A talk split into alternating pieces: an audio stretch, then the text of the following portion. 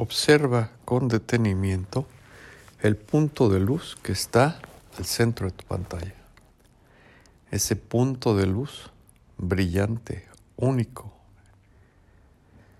e infinito es tu alma o espíritu. Es el alma o espíritu de cada uno.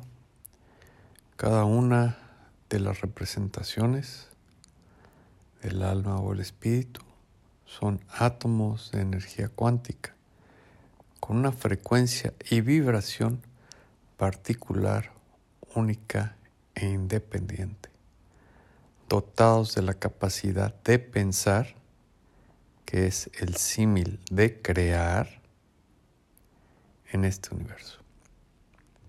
Y esa capacidad cuántica de creación implica que puedes manifestar todo aquello que desees en tu vida.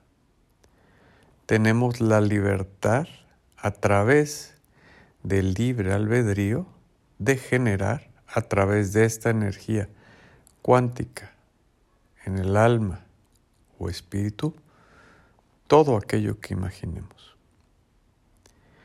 Este espíritu o alma tiene un archivo dentro de los registros akáshicos de la Matrix. Y entendamos por Matrix la energía, el primer pensamiento.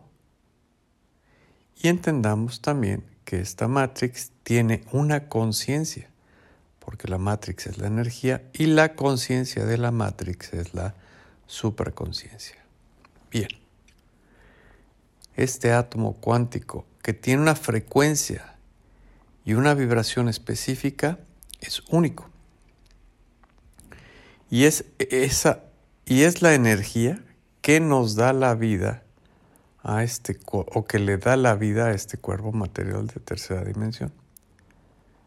Llegado el momento que este átomo de energía que es nuestra alma o espíritu, por el deterioro del cuerpo físico y material, tiene que migrar, abandona el cuerpo y es en donde se produce lo que nosotros conocemos como la muerte dimensional. Pero nosotros no morimos, muere el cuerpo.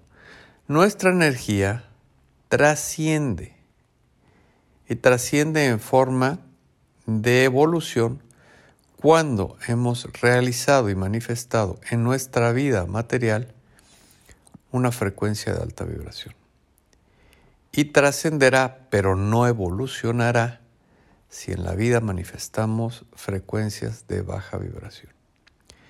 Al tener una frecuencia de alta vibración, evolucionaremos, nos reintegraremos a la Matrix y a la supraconciencia para seguir nuestro camino, en donde nos toque remanifestarnos energéticamente con ese átomo que conserva todas o todos los archivos de nuestras acciones energéticas de vidas pasadas, es decir, todo el pasado energético, presente y futuro, porque somos eternos. Y de haber vibrado en una frecuencia baja, pues tristemente, lo tengo que decir, seguramente nos rematerialicemos, nos reencarnemos para aprender a ser verdaderamente conscientes y poder llevar nuestra alma y espíritu o espíritu hacia la evolución tan deseada del hombre para reintegrarnos finalmente a la frecuencia más alta del universo que es la armonía, el equilibrio, la bondad, la paz y el amor.